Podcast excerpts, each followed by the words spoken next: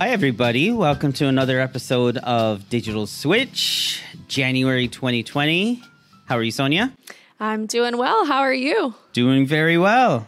Today, I cannot believe that it's one month into 2020. That's what I was just going to say. The 27th it is. Um, it's, uh, I guess it's a good sign that it's been going by really quickly, right? That means we've been really busy.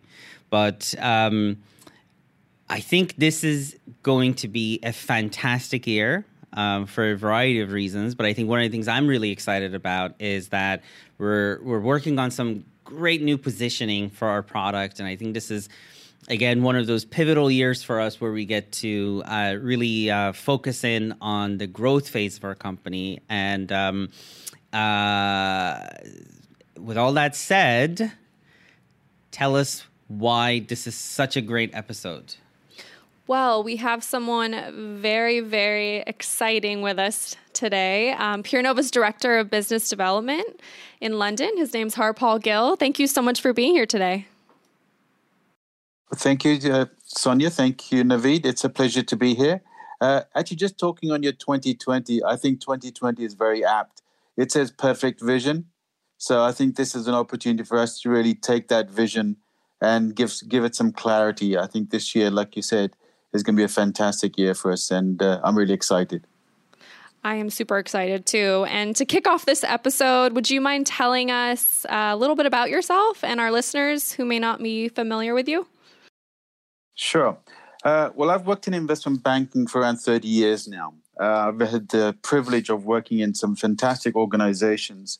But more importantly, I think I've had the opportunity to work in lots of different areas across the bank. Uh, I started my career actually in product control. Um, it was a great time back at uh, back at Salomon um, back in the day, so to speak. And then I moved on to fixed income derivative middle office. Um, then I moved to cash equity operations, and more recently I was business development head for prime brokerage um, at a European investment bank. Um, and more recently, actually, I was at uh, at Wipro uh, I was working as a client partner, and actually, most of the banks that I worked for became my client. So it was a nice little turnaround. But I think that sort of diversity of function that I worked in actually hopefully gives me a good insight into some of the problems that the banks have, and also the fact that it is effectively a bank with lots of different departments. And not many people get the opportunity to work across different parts of the bank to understand the end to end flow. And I think um, actually I was listening to Erica's podcast, and that we're talking about end-to-end digitization. Uh, it's a great term to have, but how many people have actually worked across end-to-end that can give it that perspective? And I think it requires some of those insights, and hopefully I can bring some of those uh, to our conversation and also to the firms. No doubt, Harpal. Uh, thank you for that great introduction. I think um, I couldn't agree with you more. I think 2020 is uh, you know, a, a, great metaphor for where we're headed um, in terms of uh, everything that uh, we're excited about for this year.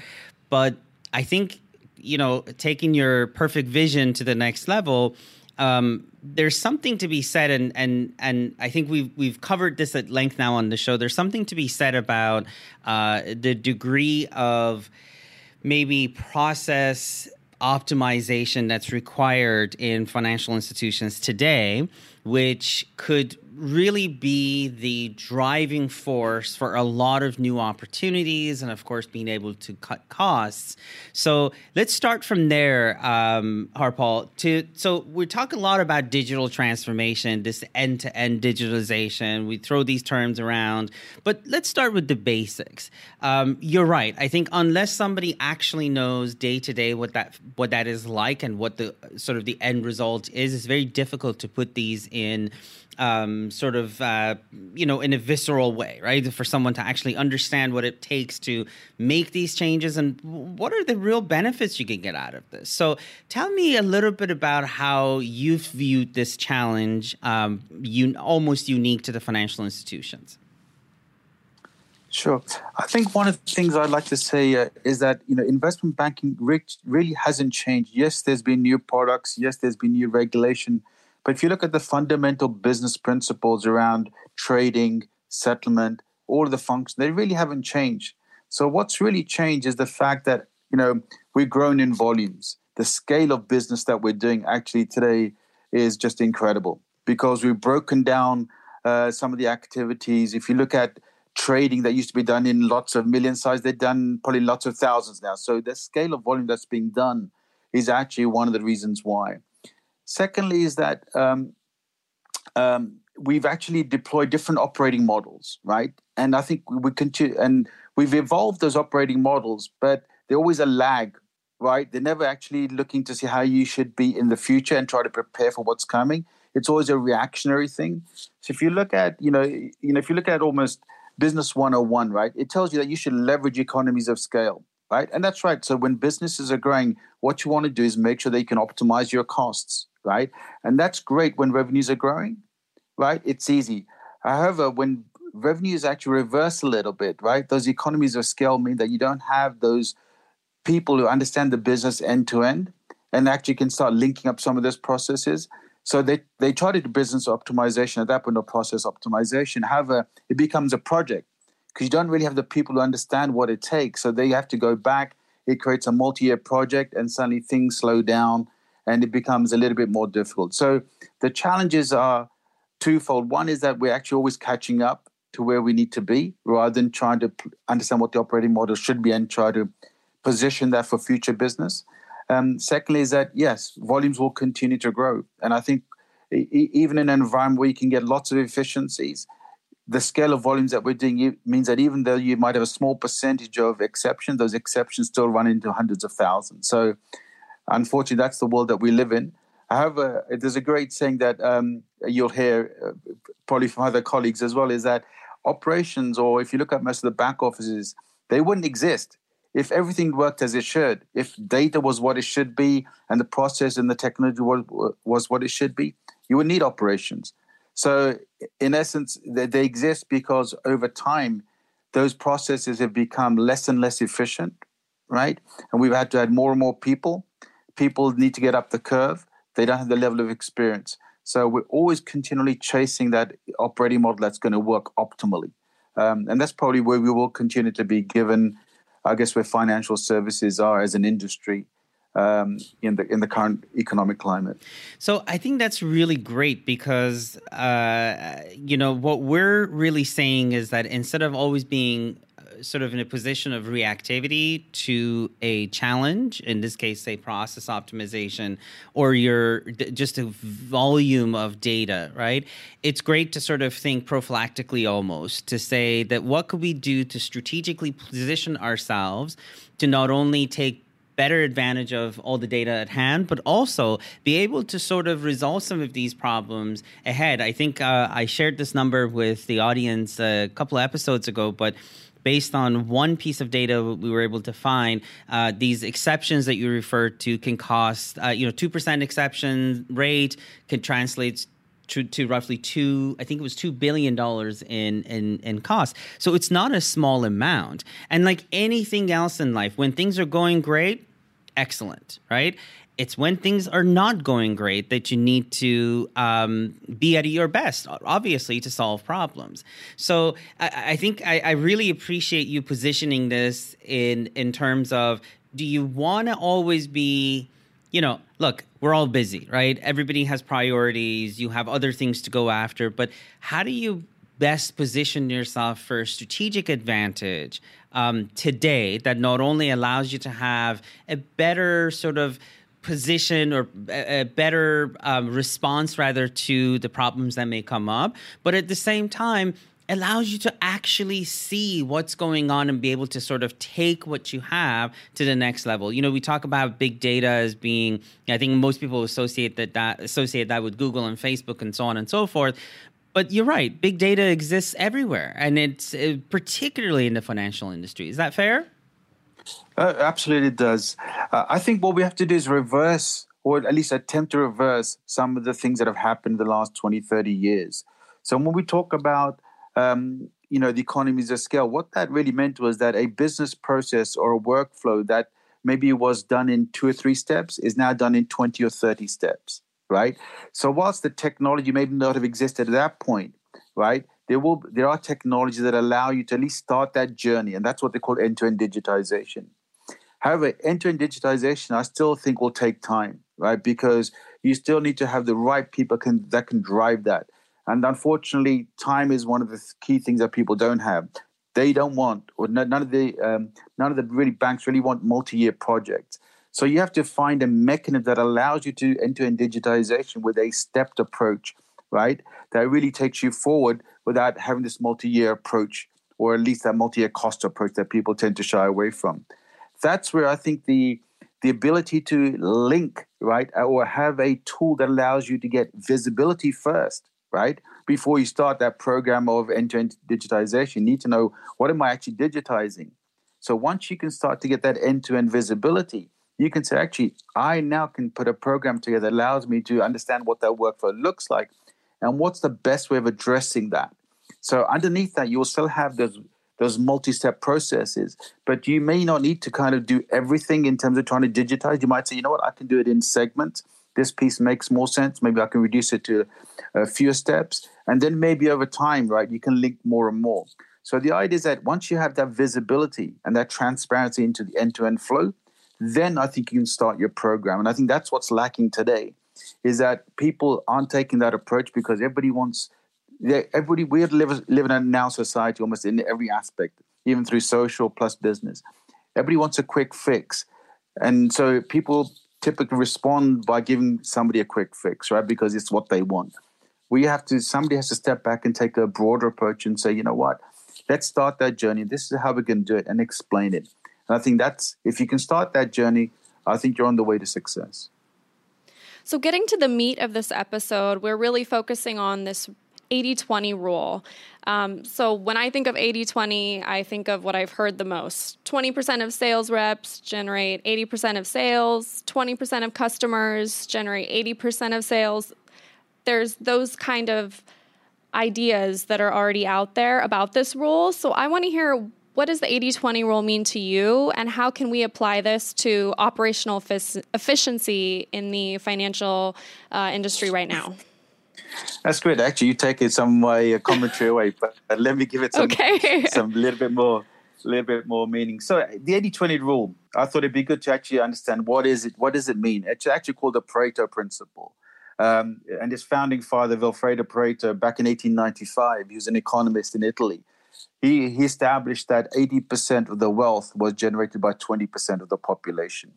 So from that, really, what's happened is that that principle has been taken and applied across broadly across multiple businesses, not just financial services. You can take almost any other business line, and it probably has some relevance somewhere along the line. It's actually not a strategy. So I think people seem to think that it might be a strategy. I don't believe it is. It's actually an outcome.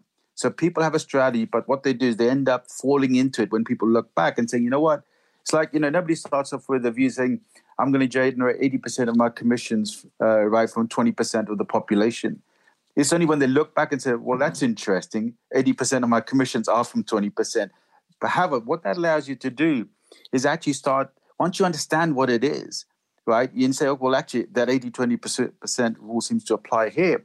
You can now make better decisions. Okay, now is that still what I want to pursue? Maybe it's a, it's an appropriate strategy, right? That you want to be able to have that tail that allows you to grow your business at some point, right? So the idea is that it's an outcome rather than a strategy. A great example that I maybe I'd like to give you guys, and this is how it's probably manifested itself in investment banking, is that if you take a client, right? Everybody everybody brings on a client. The client has a particular um, profile that allows them to trade in certain markets, right? They will set that client up to trade in those particular markets, which is the right thing to do, right? However, at some point in time, maybe a couple of years later, the client says, you know what, I want to trade in some other markets, right? So now what you've happened, what's happened is that when the client first comes on board, they go through what's called a new business process. And there's a very good discipline around that. There's people that have checks and balances. They say, okay, you have to, you know, do all these, the documentation has to be there. You have to go through approval processes. But once the client's on board, those same rules don't apply. The client then simply goes to the relationship manager, says, Hey, you know what? I want to trade in these markets. And of course, the relationship manager says, Okay, great, new business, more money for me. Let's go ahead. That information flow is now fragmented. It doesn't necessarily flow seamlessly to the rest of the organization, right? So what will happen is that the guy, the, the client will trade. The client trades in markets that he's not set up for. Those will generate exceptions. Those exceptions get handled, right? Now, those because those exceptions are, are, are caused by a particular market, somebody's looking at that market will say, you know what, I can fix these. I'll fix them today. Maybe they're one-offs, right? They don't know what's caused it because they're actually working working at a transaction level. So they'll fix it. It's only when somebody looks at it over a period of time and says, hang on a second, this guy never used to trade in this market. He's now trading in this market. What's the cause for that? It's only when you look at it at that level that you can understand actually something's changed. Again, so what, what has happened over time is that if you think of it, that's one client, there'll be multiple clients that have that same approach, right? Because that's the policy that they have. So you created, right, the, the data quality that exists within the bank actually starts off good, but it deteriorates over time right? And that's where I think if you look at it, it's probably true to say that 80% of your data is good, 20% isn't so great. And when you have 80% of the data being bad and the process is similarly 80 20 uh, not being so great, what you have is a recipe for lots of exceptions. And hence you have these thousands of people working in operations across banks that are trying to pretty much handhold on a day to day basis the operations of the bank. So it, it's it's an outcome, like I said, rather than a strategy but people are trying to address it. Um, and again, I think um, listening to Erica's podcast, the first thing is to make sure you need to get visibility, right? Uh, you need a tool that allows you to see what's what's happening in my end-to-end flow, what's causing these exceptions before you can make any decisions. And I think the tool that allows you to first of all get visibility, then be able to say, okay, is it transactional, right? Is there something that's maybe a, a little bit more repetition that maybe requires a continuous improvement type approach, or is it more capex type? Those kind of decisions can only be made once you understand, right, and you have visibility into the entire workflow. And I think that's what's required today. And the banks have the problem. Uh, they're looking for solutions, and I think um, and the Cuneiform platform, I think, can facilitate that. So, are you saying that um, you know? I think, I, uh, of course, we've all sort of heard the 80-20 rule. To me, um, you're absolutely right. It's not a strategy; it's more like the way sort of things fall into place, right? And uh, you know, to be honest, I think probably some of it is is affirmation bias where you kind of try to fit everything into what you already believe in or maybe even it's selection because you only look for things that have the 80-20 rule that's kind of besides the point. What you're what I'm really hearing from you is that there are inefficiencies, right? And yes, maybe the amount of effort needed to solve some of the bigger ineffic- in bigger pieces of these inefficiencies are not well known or maybe to some extent some might be greater than others and so on and so forth. But unless you you have this sort of visibility into a greater extent of a particular workflow or something like that, you won't be able to really address uh, some of these deeper challenges, right? Yeah, uh, it's, it's, I think it's twofold. So one is that if you look at um, uh, technology, technology continues to evolve, right? But the process of being segmented. So what you end up with is a tool for a particular part of the workflow, and you created lots of different tools. The tools then connect to each other, right? And again, if we look at the economies of scale that I was talking about, is that suddenly you'll have somebody who's very proficient in one segment or one tool. However, that's all they can do. They don't know the impact of that, right, on downstream or, or upstream, right, necessarily. So they're fixing things, right, that may need to get fixed again because what they've done actually has a different impact further downstream. So somebody else is doing rep, almost repeating a fix, but a different type of fix because it, it's created a problem. So it, that visibility, as I said, that ability to understand that end to end workflow just isn't there necessarily because people have had a different approach to solving it. Or right silos now, as well, right? There's silos, absolutely. Yeah. And I think that's one of the problems. So, how do you reverse that? Um, I said, I think I don't think people have either the budgets um, or the patience to deploy this multi-year project. So they need to take a, a piecemeal approach and and as I said, first step is understand your data, right? Mm-hmm. The data is the key. Understand your workflow and the data that's coming through. Then you can figure out how to address it. And the good thing is that you don't need to address it holistically. You can address it in a piecemeal fashion because you the, the tools are there today to allow you to do that. So so just so that the audience understands what we're really talking about in in in practical terms, imagine that there's a transaction that flows front, middle, and back office, right? But something in say let's say that's the flow right? So it goes front middle back for you know simplicity purposes. And so let's say something is not working in the front office and therefore you have a separate team that's going to investigate what's happened. But that issue in the, that has sort of come up in the front office has now cascaded other issues that are now going to come up in the middle and the back right? And therefore because everybody's operating in silos you're going to have multiple teams investigating the same exact problem upstream right? Correct. And and therefore not only is that extremely inefficient in terms of trying to solve that problem but also you are really not getting to the root of it. Let's say it ends up being again just for simplicity the LEI, the legal entity identifier, is incorrect in a transaction or something along those lines. Well, if the first person, say in the front office in this example flow, was able to fix that, and then that was in a way visible to the rest of the folks involved in that workflow, well, guess what? there's no need for additional investigations further down the line. You've addressed the problem, and therefore everything else that was sort of you know, uh, breaking or or, or um, sort of being in, indicated as as part of this exception is now resolved, right? Not only ha- has this sort of this this front to back visibility that we always talk about allowed someone to fundamentally address an issue, but also not only is that faster, more efficient, um, and and again eliminates duplicate investigations, but also think about the fact that if I was able to spot something in this category of exceptions early on and say, ah, this particular legal entity identifier or this particular number or, or, or one piece of this transaction that's going to constantly be a problem, I just solved it, and therefore this is not the same thing um, th- the same thing is not going to happen again next week, next month, you know, whatever. Uh, it, it, that's pretty much what we're talking about, right? Absolutely. I think, like I said, the silos that have been created, right? And now, you know, in, in terms of growing revenues, people can overlook those silos, right? Because you're making money, the banks are uh, profitable, right? Everybody's doing well. The exceptions are being managed. You got the workforce. So when you look at the flip side, two things happen. Revenues go down, it's in a it's in a typically a recessionary or a negative environment. What do banks do? They cut costs. They cut people. So you, you've got less people addressing the same issues, right, under a different environment. So that's the challenge that you have is that in growing revenue, it's it's a great environment to be in, right? But in a you know recessionary or negative revenues or re- reducing revenues, it's very difficult because you don't have the same people.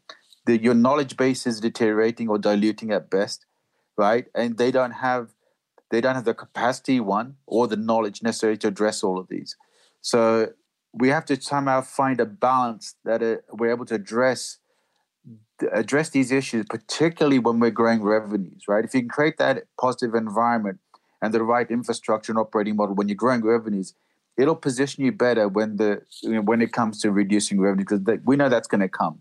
You don't know when, but you need to be prepared for it unfortunately, we've always reacted to it. And the reaction is typically to cut costs rather than to say, you know what, I've got the toolkit to manage the risk and and the environment that I'm operating in. So you mentioned PeerNova's cuneiform platform earlier. I just want to circle back back on that. How can an operational intelligence platform like ours flip and even transform the 80-20 rule for financial institutions? Well, what you want to do is there's I don't believe any bank truly measures the data quality, right? They manage it in their own, again, silos. So somebody who's, like you said, in LEI as an example, is probably looking at their performance, but they fail to understand that impact uh, only means something, right? If it's connected to the rest of the workflow. So people working in their own little silos is great. Somebody can be operating at near 100%, but if somebody else is actually at 50% uh, and not improving, then the whole process breaks down. So the idea is that you really want to be able to measure data quality, right? I don't think anybody does that today, right? Holistically. I think our platform will be the first step in people learning to truly to measure data quality. And once you measure data quality, if you look at it simplistically, is that if you can measure that quality and you can show that it's going up, de facto, right, the number of exceptions should go down. right? Because the quality of data and your process around that has improved. And if you can demonstrate that, then your exceptions will go down. Then again, you, you can manage your costs better. So that to me is really the first step. So our platform, what it does over and above what I've seen other platforms do is that it's an it truly is an end to end, right? We're not looking to replace another tool that sits somewhere in a little silo. We're saying actually it only means something if you can look at holistically. So our tool allows somebody to visualize that workflow end to end, right? And once you have that, you surely can make better decisions. I think that's that's the expectation is that once you understand end to end workflow, you can make better decisions both at the front end, right? Because don't forget now when we talk end to end, maybe another term to use is front to back, right? The front of the process and the end of the process. That and that way, you know, that's the two ends. That's the only two ends you can have, front and back.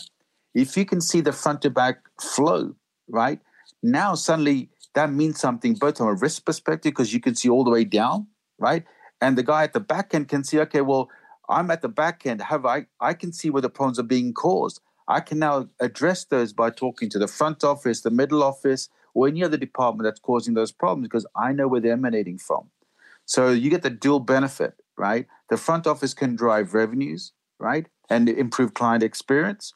The back end can become much more productive and efficient and make sure that they, when they're deploying um, uh, investment dollars, particularly for capex, they're they're put into the right silo rather than just anywhere just to create a quick fix.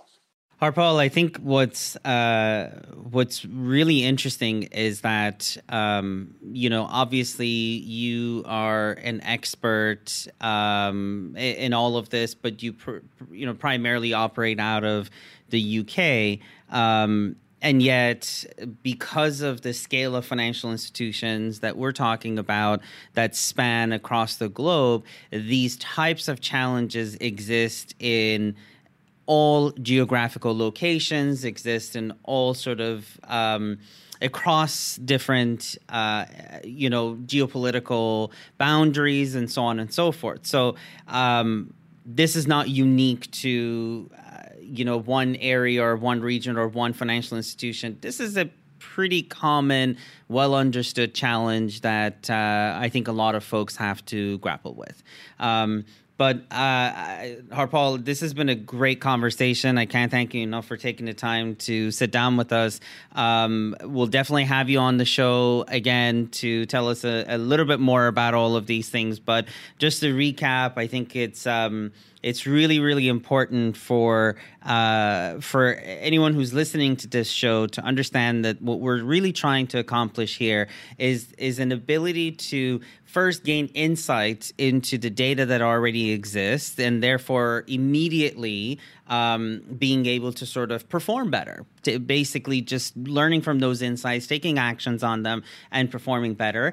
And then in the long run so if you sort of break down the benefits of our platform the short term sure you'll be able to gain insights and take some actions immediately. That allows you to perform uh, better or allows you to deliver across um, you know your your your deliverables so to speak to your uh, customers perhaps increase satisfaction, all of those great things. But what's really great is that you're also strategically positioning yourself to identify more and more possibilities of this digital transformation that we're talking about and being able to sort of quickly get to that.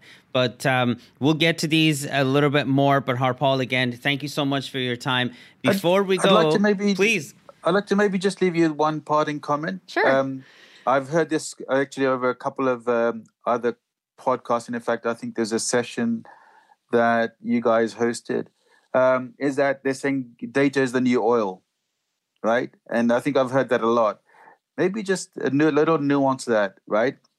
Good data is the new oil. Bad data is actually even worse, right? It's not so, even crude. correct. So it's the old saying, garbage in, garbage out. Yes. However, the great thing about our Cuneiform platform is that you have to start somewhere. So I'm, happy to take the bad data, knowing that actually that's the trough now. I can only make it better, right? So that's what we want to do. Is we want to start somewhere. We'll take the data as it is, and we will improve it. So we will create that, you know, data that becomes the new oil, right?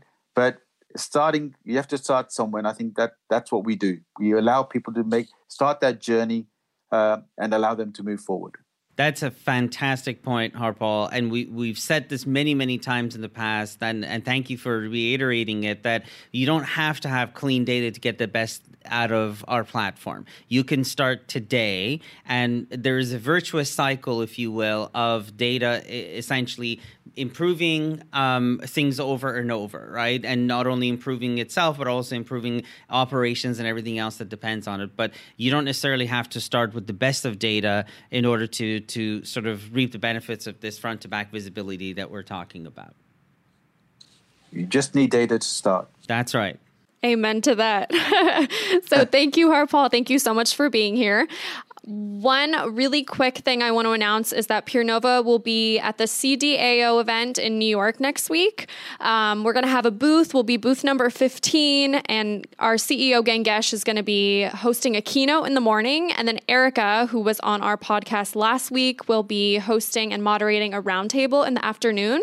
So if you're in New York or you're going to the event, please come see us at the booth or visit one of the roundtables or keynotes that we're going to be at. So we are very excited. And and for more information on this, we do have a brand new section on our site called resources, and please visit that. Go under events, and you'll see all of the details of the CDAO event next week. So, thank you everyone for listening to Digital Switch. You can find us on your favorite podcast streaming service or on digitalswitch.show.